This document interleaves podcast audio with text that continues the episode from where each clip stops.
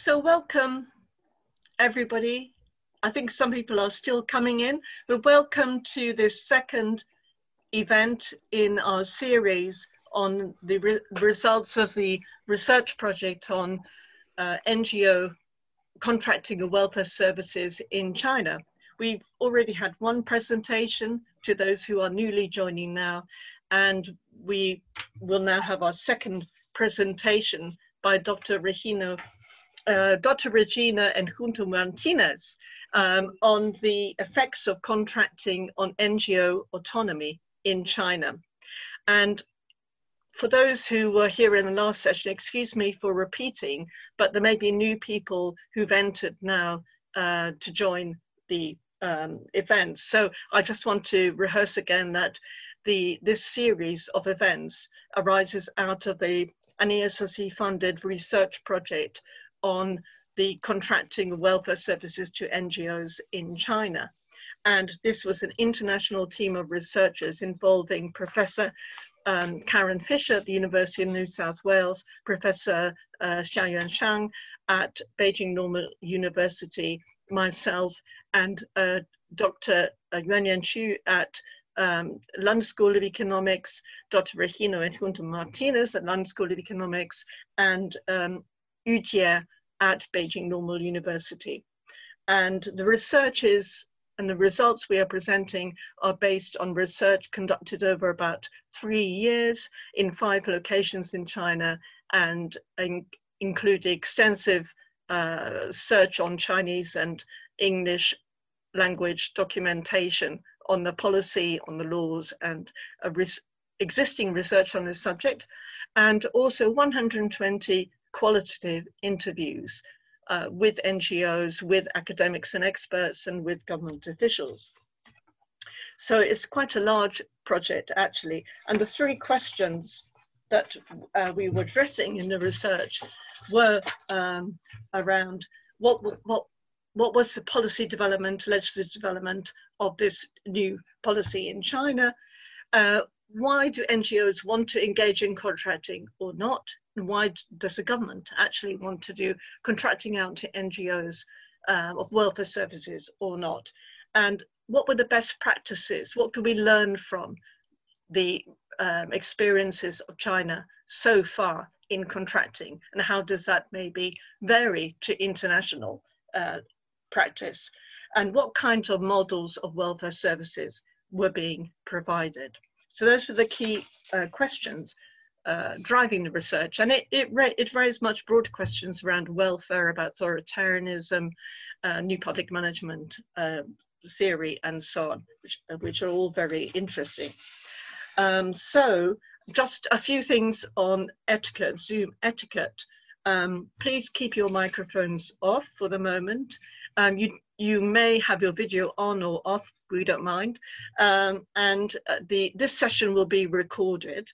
And at the end, uh, there will be the opportunity to ask questions either through the chat function or through the raising your hand function. So please feel free to do that. And uh, Regina will speak for around 15 minutes. And so I'll turn now to Regina and ask her to begin her presentation on the effects of contracting on NGO autonomy in China. Thank you. Thank you, Jude. Um, thank you, everybody, for attending the, the session as well. Um, as Jude has introduced, um, I'll be presenting our findings on the impact of government contracting of services on NGOs' autonomy. Um, Jude has already introduced the empirical basis of the study, uh, but this particular paper is based on interviews with over 80 social organizations in China uh, in different in five different locations.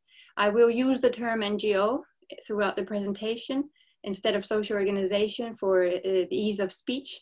Uh, although I acknowledge that there's a, a, debate around using a term NGO in China because the term it's complicated in China, the translation is complicated, and also the the categorization and definition within China is complicated, but I'll uh, carry on with the term NGO. Um, as I said, interviews were conducted in five different locations, and we have uh, NGOs working, as Jude has mentioned, in the sector of uh, welfare services for people living with HIV AIDS, uh, children with disabilities, and migrant workers. Uh, we've covered uh, a significant array of NGOs uh, to include mm, variability in registration status, origin, size, funding source, organizational ethos, with the aim of ex extensive, expansive representation of uh, Chinese NGOs. And we've also included in NGOs that have and do not have contracting experience. Um, the, the paper examines how contracting affects NGOs on a variety of issues, but I will be focusing on the issue of autonomy. Uh, in this presentation, I will be focusing uh, on, on the question of autonomy, but of course we have to consider that the political landscape in China of state society relations and state NGO relations is also complicated, as we've just, some of us heard from, from Jude in the previous presentation. Um, it, has been very much debated and there's, uh, there's um, the, the starting point of the question of if there is existing autonomy for NGOs in China or, or not. Uh, I will depart from the assumption that there, there is space of autonomy for NGOs, um, it, despite there being very many different layers of state control and intervention, such as many of those mentioned by Jude in the previous presentation, reg regulations on registration within the civil affairs, officials intervention, um, the Public Security Bureau monitoring requirement of establishing a party committee within the NGO and whether or the or not the party committee has any function or or does or not intervene at all in NGOs. Um, these are all mechanisms of control of an authoritarian state and um, I will still depart from the assumption that there is space for autonomy and, and NGOs independence. Uh, without tapping more into that debate, um, I will carry on and uh, I will argue, and we will argue in this paper that uh, we, what we found is contracting has actually added new layers of control, of state control of NGOs that actually uh, constrain that space of autonomy that they previously had. Um, I will outline details of how this happens through contracting, through financial dependency and managerialism. Uh, these result in NGOs' mission drift and compromised NGOs' autonomy uh, overall. First, the issue of financial dependency has to be put in context. Uh, as with the implementation of the N overseas NGO law in 2017 has restricted uh, access to foreign funding and alternative sources of funding has shrunk. So basically, NGOs have been moved to enforce to contracting of services as almost their main and if not their, their only source of funding. Some NGOs we found that have uh, 70 to 90% of the annual income coming from government contracts. Uh, and for many, this is a matter of survival. Uh, however, government contract uh, funding is not necessarily sustainable for NGOs because we found it's insufficient, it's insecure, and it's unstable. In insecure uh, government uh, preferences, we found that can change from year to year as well as priorities. This means that NGOs change their focus according to the priorities of the government to meet, uh, to, to be able to win contracts, which this aff affects their mission and affects their decision-making process on what they're gonna be working on and affects overall their work with the community. Uh, we had an interviewee that emphasized, quote, each year the government has a program and you just need to, to change the, the project accordingly, end of quote. Um, this obviously makes, uh, uh, makes clear that it affects the decision-making process and it affects how uh, an organization might plan and might focus on, on what area of work. Uh, contracting funding, we found also it's unstable we found that uh, majority of contracts are one to two years. Uh, they usually renewed yearly. Um, and it's not secure, of course, at the beginning of the first year that it will be renewed on the second year. Um, this does not provide a sustainable source of income for NGOs to plan long-term interventions, and neither does it does it uh, provide any uh, sustainability for service users, of course. But that is another question. In terms of NGOs' autonomy, it means that NGOs have little capacity to design their own interventions, services, and activities in a way that uh, they can engage long term with the community. Uh, it's we also found that uh, it, funding is insufficient. Government contract funding does not cover full cost of services. Some contracts already stipulate that between 10 to 20% of the service has to be cross-subsidized with uh, the NGO's own, own funding. And as we've seen, there's a shrinking of alternative sources of funding, so it puts a lot of pressure on NGOs.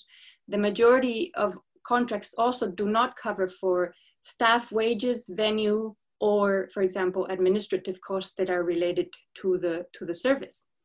Um, additionally, we found that price is established by the government and in many cases cannot be negotiated. So it means that NGOs have to conform with the price, even if it doesn't cover, as we've seen, the, the full cost of the, of the service.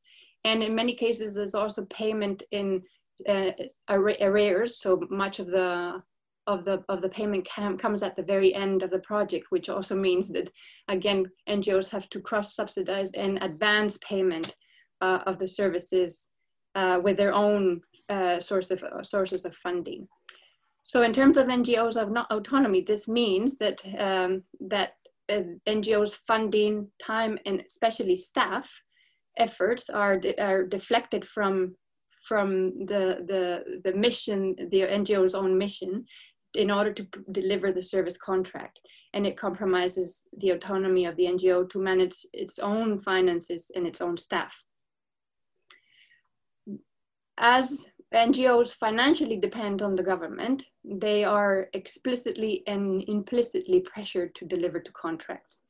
Contracts add a layer of managerialism that affects an, how an NGO is governed and the strategy of the NGO, and this leads to mission drift. As we know, contracts come with uh, significant uh, administrative burdens and administrative requirements, such as uh, specified outputs, monitoring and evaluation, and performance, performance measurements, administrative requirements, uh, and so on and so forth. Uh, that obviously, in many cases, also mean that it makes the NGO standardized, standardized and professionalized services and their own operations.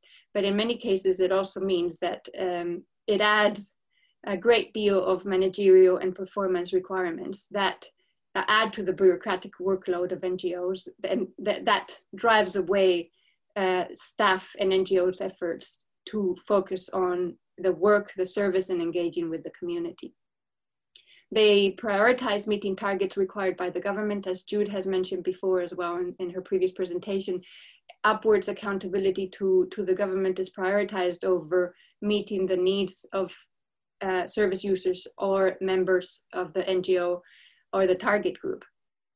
We have an, a quote from an interviewee that emphasized, quote, a lot of the NGO's energy goes to respond to the government's expectations and requirements. The administrative work is very high end quote.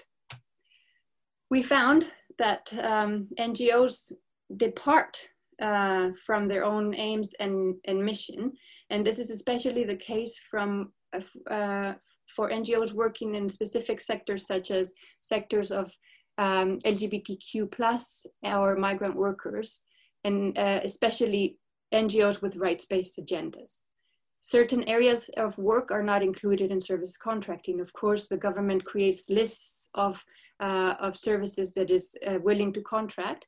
And for example, rights protection is not, is not considered within, within these, these, these lists. So NGOs working on issues can either not bid for contracts, uh, but then they have to face the financial dearth of not having any alternative sources of funding, they have to refocus their um, their work to meet government expectations and priorities in order to win contracts and then be financially financially viable, or abandon the line of work of uh, of rights protection, for example, or areas of work that the government is not willing to support.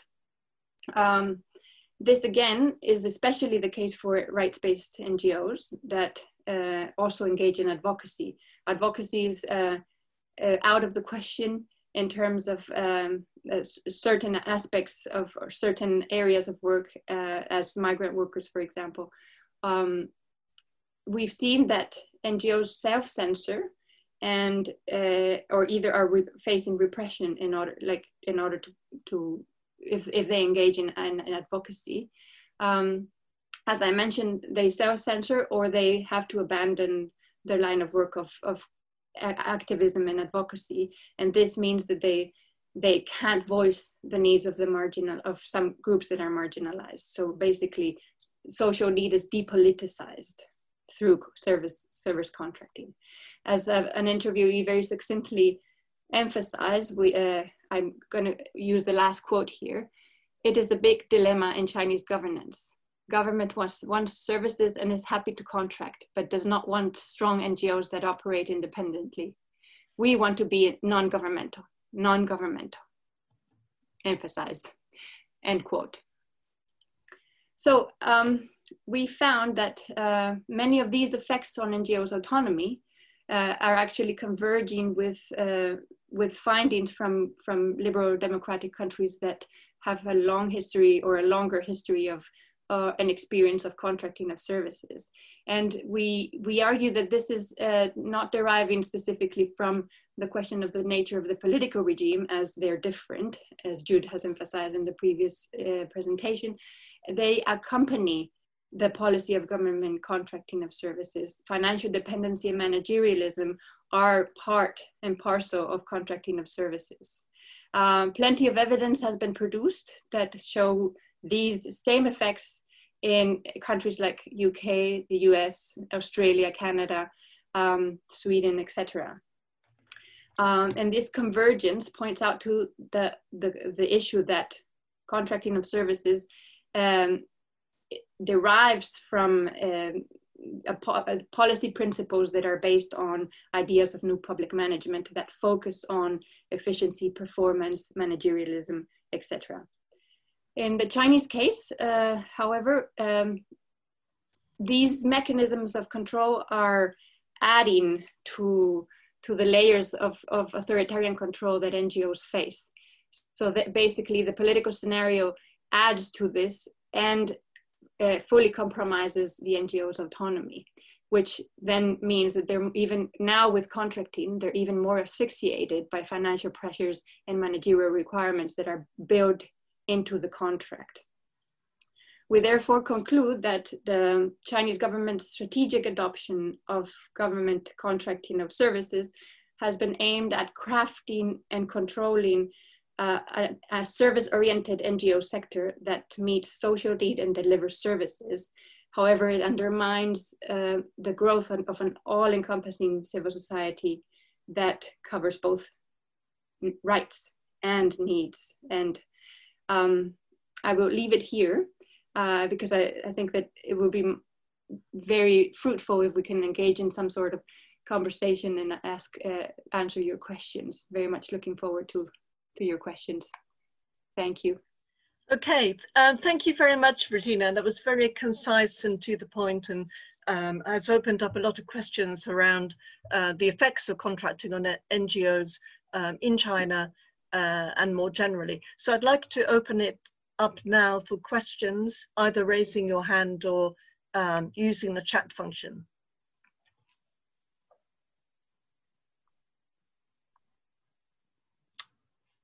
Right, I have a question here, um, Regina. Um, I would like to inquire with the registration status of NGOs. Oops, it's gone. And where's it gone? um, whether registration and status of NGOs has an impact on contracting. In particular, can any not registered organization sell services to the government? And can NGOs registered as businesses be contract partners of the government?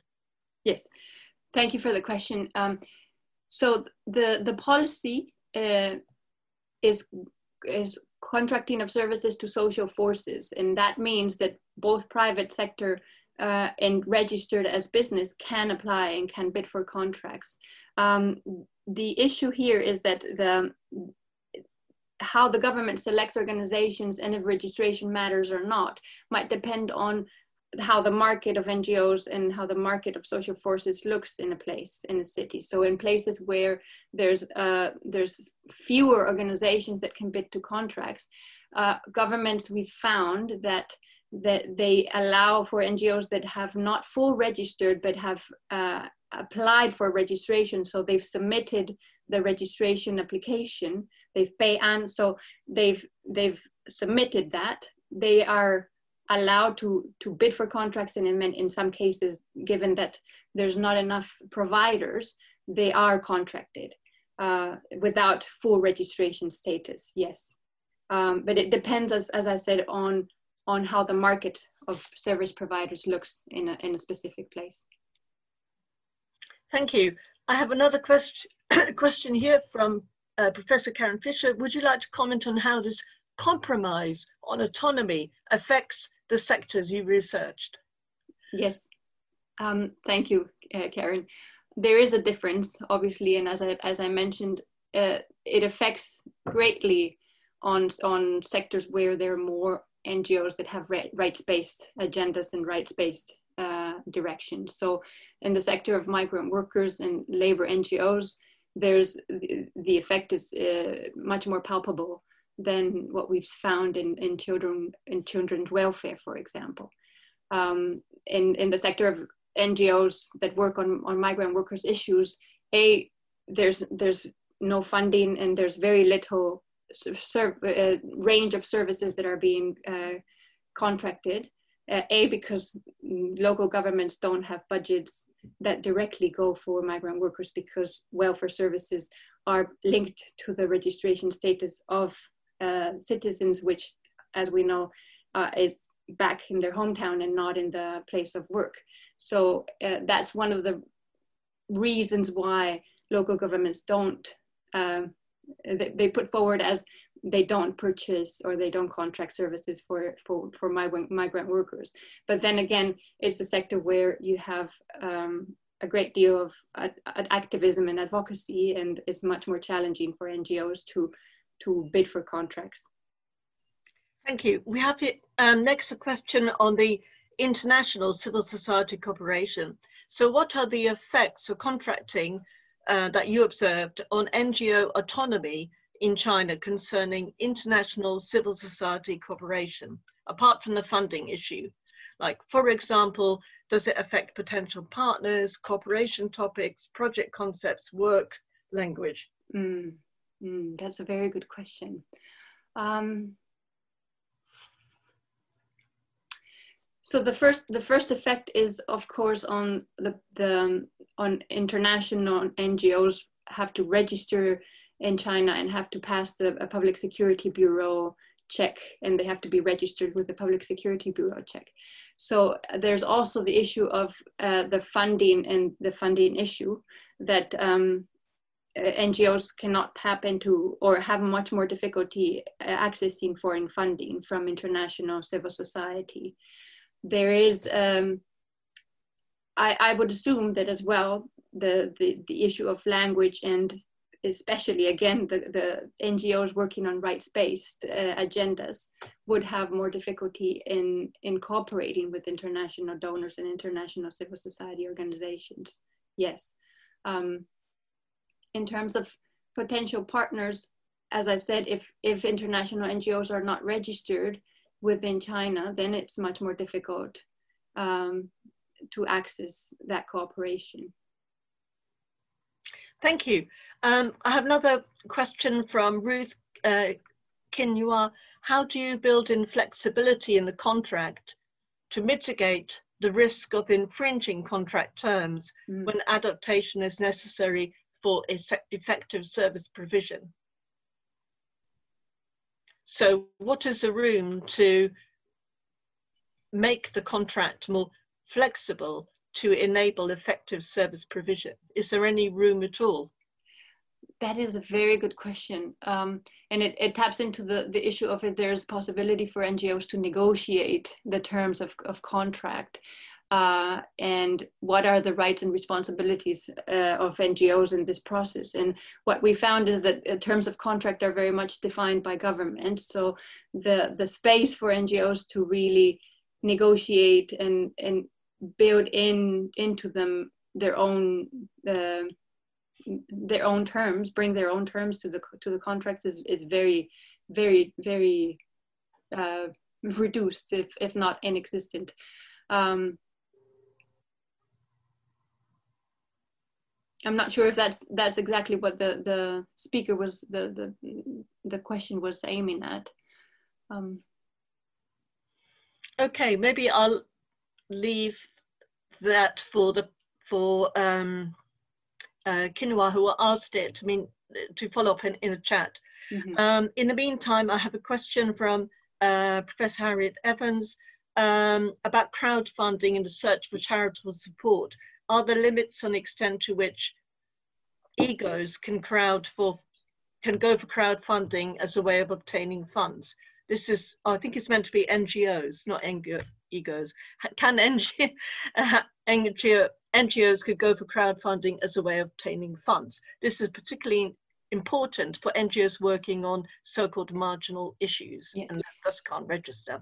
Yes, this is this is a very important issue, and uh, now um, it's only with the 2016 charity law that allows for some of this uh, uh alternative uh, crowdfunding or fund like or found fundraising to be to be done by NGOs that are registered as charities. So this is another another way in which uh, the state is controlling who is who is doing this and accessing other for, other sources of funding. You have to be registered as a charity. That means there's another another another stream of uh, administrative ordeals that an NGO would have to go through in order to apply for a, a status of, of, a charity and then be able to do uh, crowdfunding and, and, fundraising. Thank you. And a question from Huili.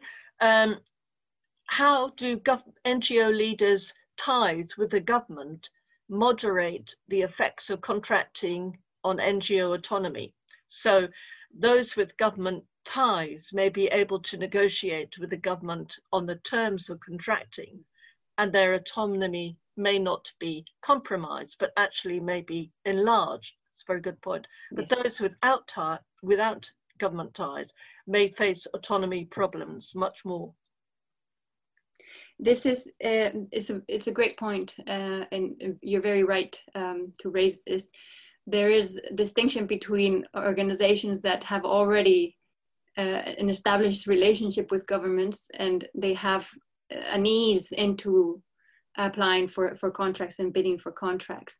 Uh, definitely, we found that trust and, and relations with local governments is uh, one of the main uh, aspects that defines and determines if a, an organization might win or not a contract.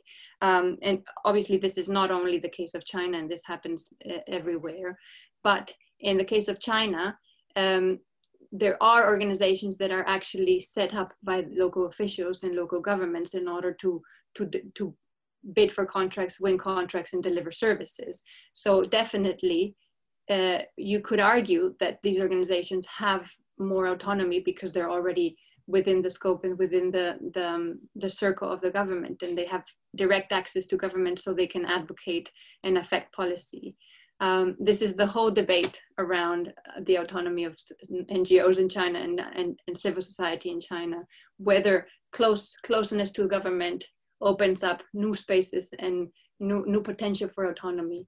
Uh, what we've, we, we are arguing here is that actually to some organizations and especially to organizations that are already existing prior to the the rolling out of the of the 2013 contracting policy nationally to those organizations that have rights-based agendas there is a constraining uh, space for their autonomy Thank you. And I have a question from Kester Akhtar. Can free market mechanisms help ensure the goals of NGOs aren't compromised? And can NGOs do more themselves to become more flexible in their operating environment to ensure the upholding their own goals? Um, that is a good question.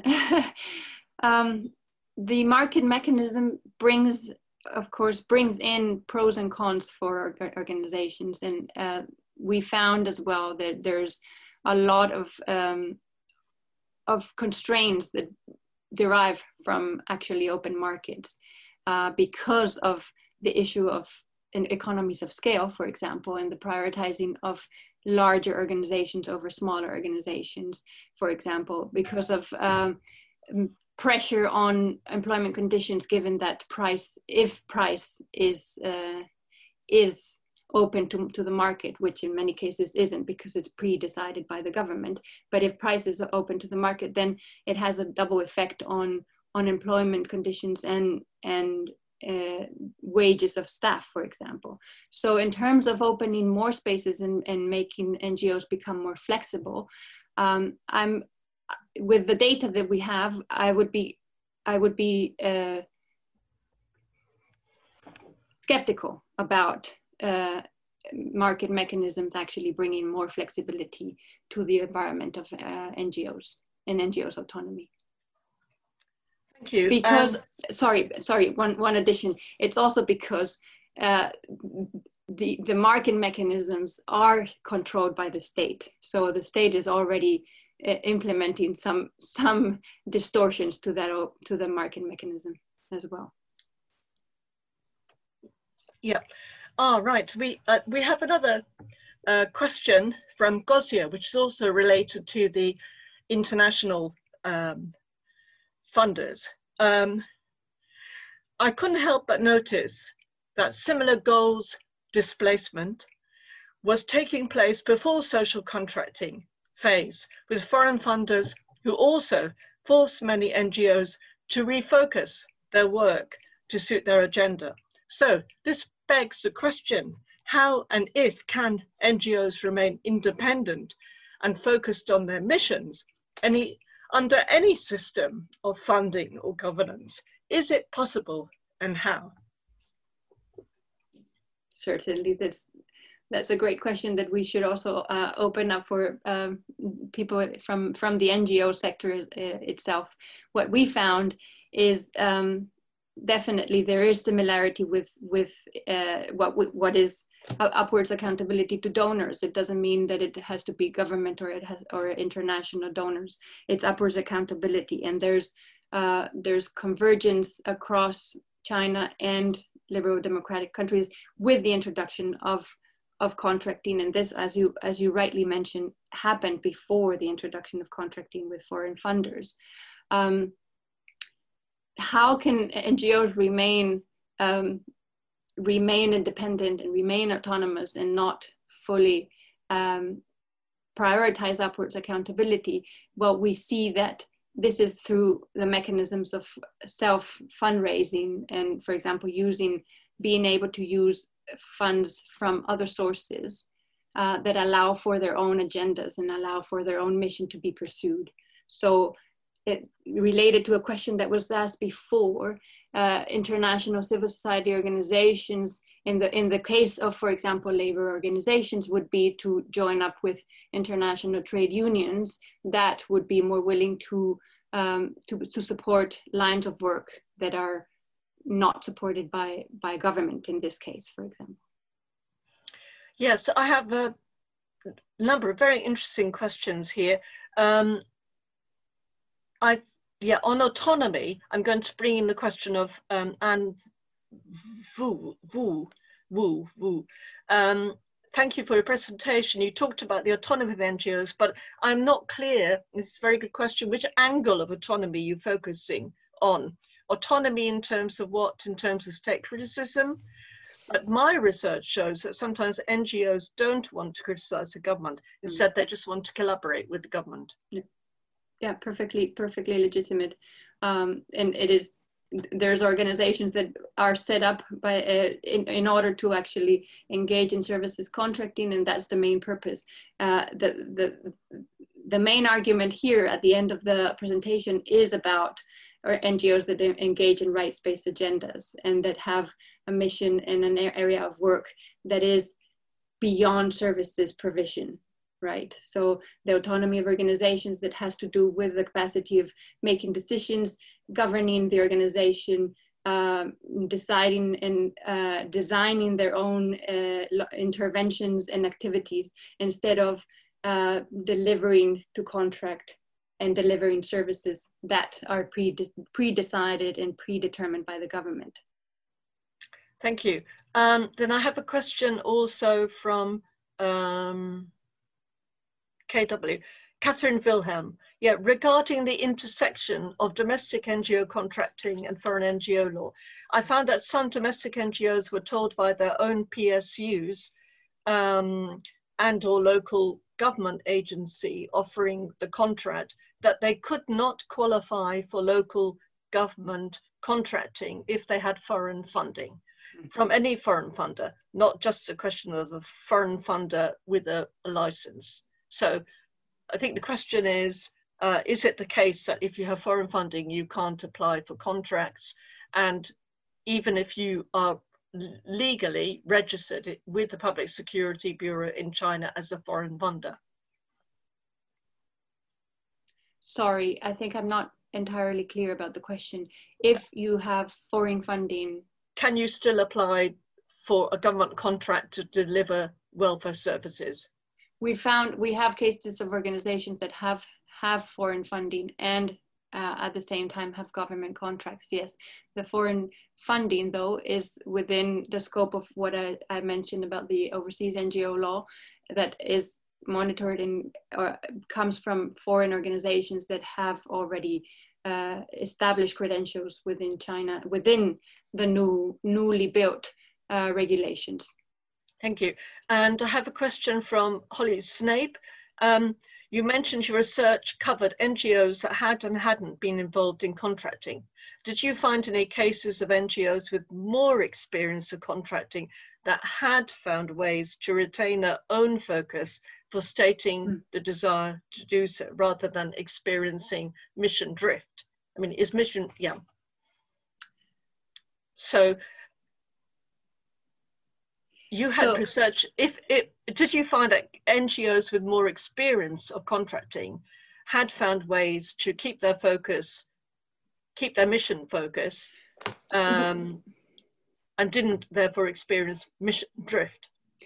We would. I, I, would have to. We would have to go back to the to the data in order to give you like uh, specific numbers. But I think that we. I mean, we have cases in which NGOs have stopped doing contracting because they don't want to continue doing just service delivery defined by government. They want to do their own work.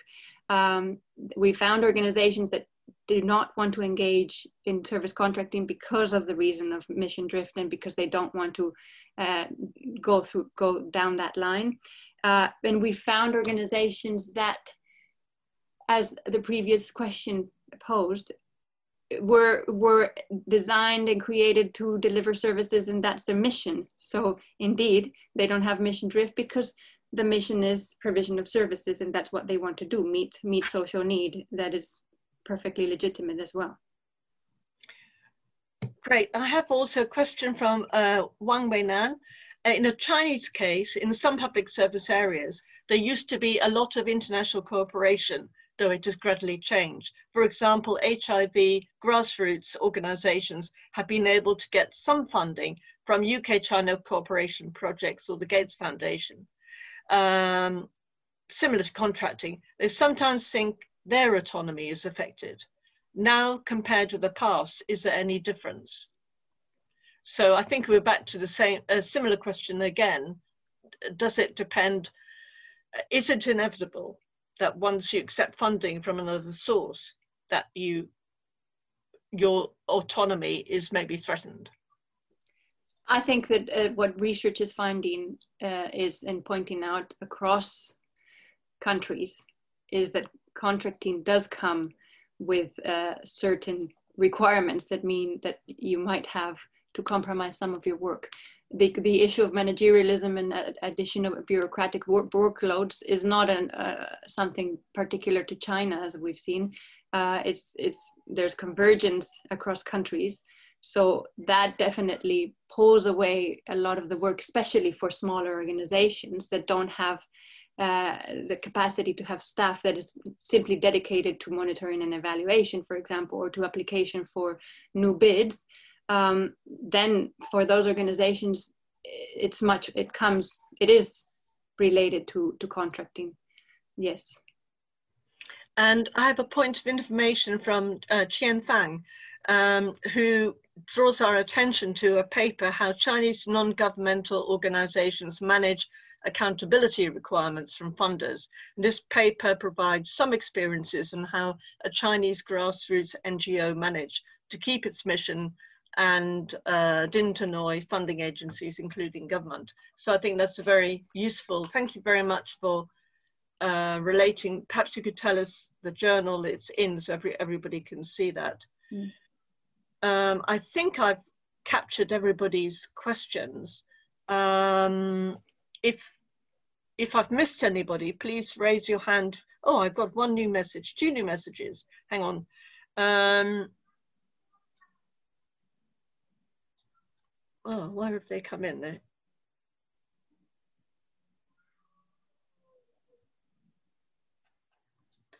Right, they haven't yet shown up on my screen, those two ones.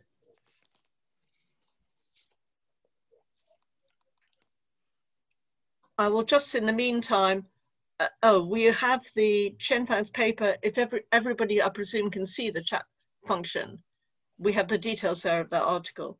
Um, we also have a reply from An View about um, how they understood autonomy, in, which is in terms of the capacity to act. Uh, the NGOs which get contract from the government tend to have good relationship with government. This means that these NGOs already have a given space to work within, so they have the capacity to act freely. So I think that was similar to what uh, Regina you had uh, replied in to that to another question. Yep.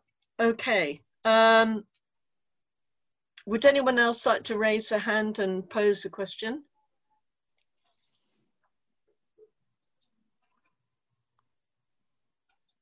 I think we have two minutes left. Mm. Um, okay, I think your presentation has raised, you know, a lot of issues about autonomy. And I, I, just coming in from my, what I had been um, talking about the authoritarianism, I think, you know, in other countries, my experience of of some international NGOs is that they try to make sure that they balance out um, how much funding they get from different organizations. So they may have a percentage limit. They would say they might say we will not have more than 30% of our total funding coming from government.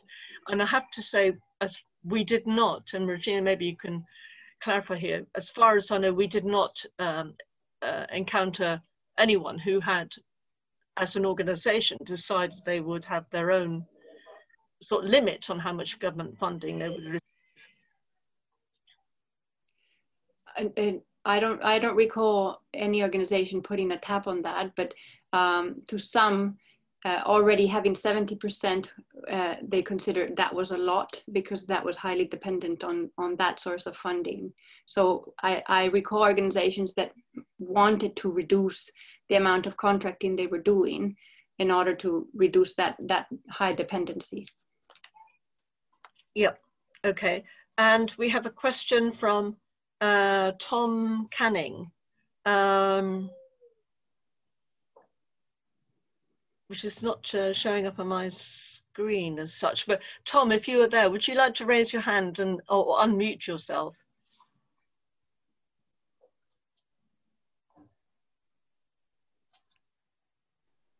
Yes, yes, sorry. Um, I oh, was I wondering. Okay. Yeah. I was wondering uh, if there are strategies that NGOs are using in order to increase their autonomy or maintain their missions within the contracting system. Um, Thank you. Yes. Uh, um, I'm gonna. Uh, I was. I was about to say, Jude. Maybe you want to actually uh, engage with that question, uh, given that we were discussing this in, in that in the paper that uh, you were leading on as well. But um, there there are definitely strategies that are that organizations are are are, are engaging with in order like one of them is what Jude just mentioned like lowering the dependency of of government funding and the percentage of of dependency of government contracts. Um, then there's too, too many organizations actually engaging in government contracting means that they have access to to, to government officials, which also means that they, they might be able eventually to to softly advocate, and this has been posed by previous previous research as well. Uh, service service advocacy, basically advocacy through through the provision of services and being able to to already with ties with the government uh, be able to raise some of the some of the needs that the community has in a, because you have access to those to those um, to those channels already. Um, Judy. Yeah, thank you very much. I think we need to close here. Yeah, yeah. Um, it's the end of the presentation. And I'd like to thank you all very much for your very interesting questions and Regina for your clear responses and um, thank you. I have one raised hand here from Carwin. Hang on, I'll just see. Carwin, did you want to say oh, something? no, I was just clapping because I thought it was. Oh, okay, right. So um, the events of this research program will continue tomorrow and we'll be continuing with these themes of authoritarianism and we will be having a panel discussion um, on is contracting welfare services different under authoritarianism, taking a look at China. And our channel uh, our panelists will be uh, myself, Shawn Shieh, uh, Natasha Cortes and uh, Regina Enjuto Martinez. And that will take place tomorrow, British summertime, from 12 o'clock to 1 o'clock. So we look forward to seeing you then. Some of you and maybe some newcomers as well. So thank you very much um, for Regina, your wonderful presentation today and uh, for all the uh, excellent uh, questions we received. Thank you very much and see some of you tomorrow, I hope. Bye-bye. Thank you. Thanks.